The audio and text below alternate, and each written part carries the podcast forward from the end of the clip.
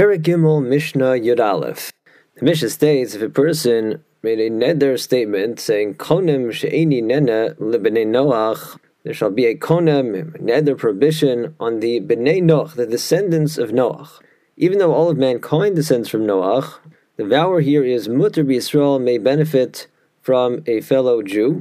V'aser be'umos olam, he may only not benefit from the other nations of the world, from non-Jews, for as we are well familiar with by now, when it comes to Nedarim and interpreting them, we follow the common usage, and when people use the phrase B'nai Noach, they're referring to non-Jews. The Mishnah states, if one made a ned, they're saying She'eni nene lezera Avraham, said there shall hereby be another prohibition prohibiting me to benefit from the descendants of Avram, of Avram Avinu. The halacha is Asr bi Yisrael umutar b'umas olam. The neder only forbids him from benefiting from fellow Jews, but he will not be forbidden under this neder to benefit from any non-Jew, even those who are descended from Avram Avinu, such as those descended from Ishmael or Esav. For there is a biblical significance to this phrase Zer Avram, and we find in the pasuk in Parshas Vayera that Hashem says to Avram Avinu, "Ki v'Yitzchak yikare l'chazara." Your true descendants are those who will come from Yitzchak, so first of all, that's the exclusion of Yishmael. In addition, it says Yitzchak, implying that not all of Yitzchak's offspring will be truly connected back with Avram Avinu.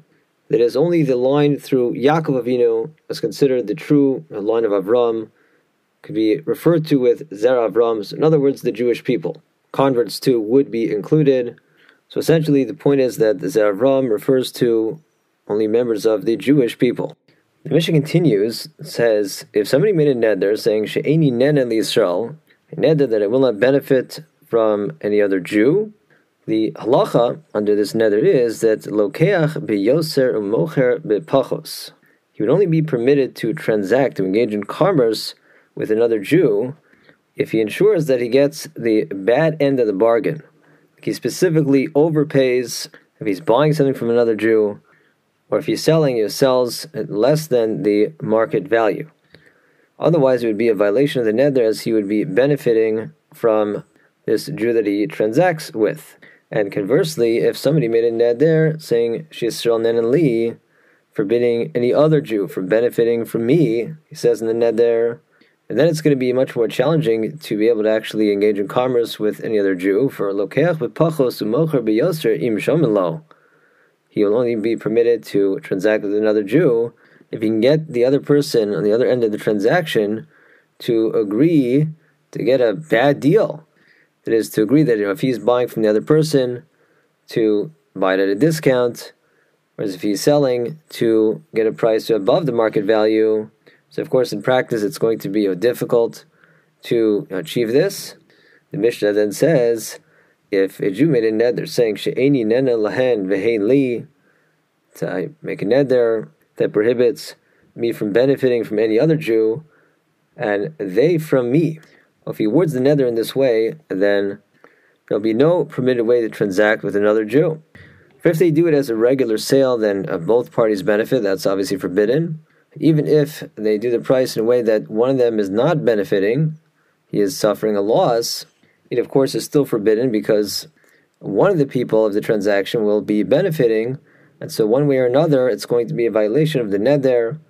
Thus, under such a neder, yihanel nachrim.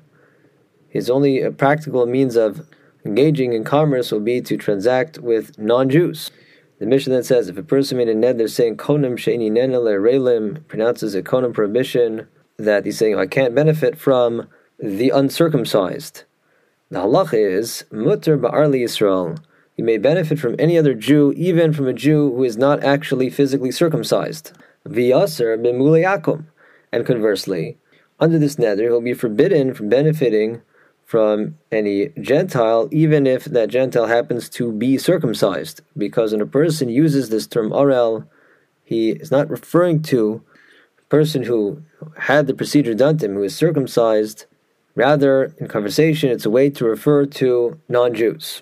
And on the flip side, if a person made a neder saying konim sheini nena lemulim, neder forbidding benefit from the circumcised, the halacha is aser ba'arli Yisrael. Under such an neder, he's forbidden from benefiting from any Jew, even from uncircumcised Jews, umutter b'mule akum, and he may benefit from any non-Jew, even if that non-Jew is circumcised. For this term mulim as well in conversation does not refer to those who are actually circumcised, but to the Jewish people who accepted upon themselves a mitzvah from Hashem of performing bris milah. And the Mishnah further explains the first of these rulings. But again, if somebody makes a neder from their relim, it's a neder not to benefit from non-Jews. For the term arla is in conversation a reference to a non-Jewish person. Shenemar, as we find in the pasuk in Sefer Yirmiyah, which states, "Ki chol hagoyim arelim." All of the nations are arelim, whereas v'chol beis Yisrael are. All of Beis Yisrael is uncircumcised in heart, in terms of their devotion. They didn't remove the barrier in their heart from devoting themselves to Hashem. So the point is, we see that the Navi refers to other nations as the Arelim, V'yomer. In addition, we have the pasuk in Shmuel Aleph, which uh, David says to Shaul in reference to Goliath, V'haya Pelishti Ha'arel Hazeh. Refers to him as this Pelishti Arel. So again, the point is that not that David knew necessarily whether Goliath was or wasn't circumcised. Instead, Arel is a derogatory way of referring to a Gentile. Yomer also says in Shmuel Beis, Pen tismachna benos pelishtim, pen ta'alozna benos harelim.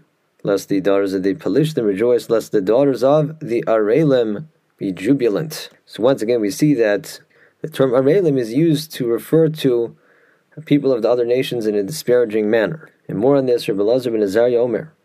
Me'usa orla shenizganu bar rishayim. We see that the term orla has a negative connotation. We find you know, characters in Tanakh using it as a means of disparaging reprehensible people of the other nations, shenemar, like in the pasuk in Yirmiyah that we quoted above. It says, Kichol hagoyim arelim, that you know, clearly it's saying this in a negative sense, for right afterwards it says the Beis Yisrael are Arle Lev. That's obviously a criticism being leveled at Beis Yisrael. So clearly the term Arelim being used in connection with the other nations also has a negative connotation, connotes a certain spiritual coarseness. Having mentioned the mitzvah bris milah to remove the Arla, the foreskin, the Mishnah presents six teachings that highlight the centrality of the mitzvah of bris milah that Avram Avinu received from Hashem. And of course, the word bris itself means covenant. And so the mitzvah bris milah is the mark of the special covenant between Bnei Yisrael and Hashem. First, we have Rabbi Yishmael. Rabbi Yishmael says, "Gedola mila shenichasru Allah shlosh esrei brisos." Great is the mitzvah bris. For we find in the passage in Lech Lecha where Hashem gives Avraham the mitzvah bris the word bris mentioned 13 times. The Yamtiv connects this to the Yud Gimel Midos, Hashem Hashem Korachim Machanun, that Hashem gave to Moshe Rabbeinu, suggesting that the power of Rismila is on the level the power of invoking the, the 13 Midas of Hashem. Next we have Rabbi Yossi Omer, Gedola Mila Shadoches HaShabbos HaChamura. Rabbi Yossi observes that you know, clearly Rismila is of paramount importance for if the child's eighth day, the time to do the mitzvah falls on Shabbos, we proceed with the mitzvah even though it entails a malacha act. When the cut is made, it draws blood. That's a malacha of shochet, of making a chabura. Yet we proceed with that mitzvah. The positive mitzvah, bris milah, overrides the losasei of desecrating Shabbos. That's how important this mitzvah is. The next, Rabbi Yehoshua ben Karcha Omer Gedol Mila Shalo Nitlalo Lemoshe Tzadik Melosha. The mitzvah bris milah is so great that, is related in Parshas Shemos. The righteous uh, Moshe Rabbeinu himself was not spared for a moment when he neglected to carry out the mitzvah bris milah for his son Eliezer. A malach came and nearly killed Moshe Rabbeinu. There was no grace period. Luckily, his wife Tzipora stepped in and quickly circumcised their son, sparing Moshe's life. So this too demonstrates how central this mitzvah is. The next Reb Nechemya Omer Gedola Mila Shadochas and Nechemya says, great is the mitzvah bris milah. so great that we proceed with the mitzvah, even if it's in conflict with the Torah prohibition not to cut off skin condition of tsaras. Like let's say there's some tsaras that develops in the foreskin area. Halach is that the mitzvah goes on, we perform the mitzvah, even though again it's normally a Torah violation to cut off a portion of skin where there is tsaras. Rabbi Rabbi observed that Gedola Mila Shekola Mitzvahs She'asa Avram Avinu Lo Nikra Shalem Ad Shemal. He observes that all of the great deeds and accomplishments that Avram Avinu achieved in his lifetime before he fulfilled the mitzvah bris milah at the age of 99, he was not until that point referred to as a shalem, as a complete person. He only received that title upon performing the mitzvah of bris milah shenemar. It says there in Lech Lecha, Salech lefanev samim, walk before me and be complete. So samim, at that point is complete, at which point, the point of the mitzvah discussed there, of bris milah. Davrach Rebbe brought out the importance of the mitzvah bris milah in a different way. He said, "Gidol mila shel malihi lo salamo." Were not for the mitzvah bris milah, Hashem wouldn't have created the world. Shenemar, as indicated by the pasuk in Yirmiyah, where it says, "Koamar Hashem." So said Hashem, "Im lo verisi yomam v'layla chukol shemayim va'aretz lo samti." Were not for my covenant, which covenant? Covenant of bris milah. Hashem says, I would not have established the laws of heavens and earth, nature itself. I wouldn't have created the world were it not for the mitzvah bris. So if the world was created for the sake of the mitzvah bris milah, clearly it is an all important mitzvah.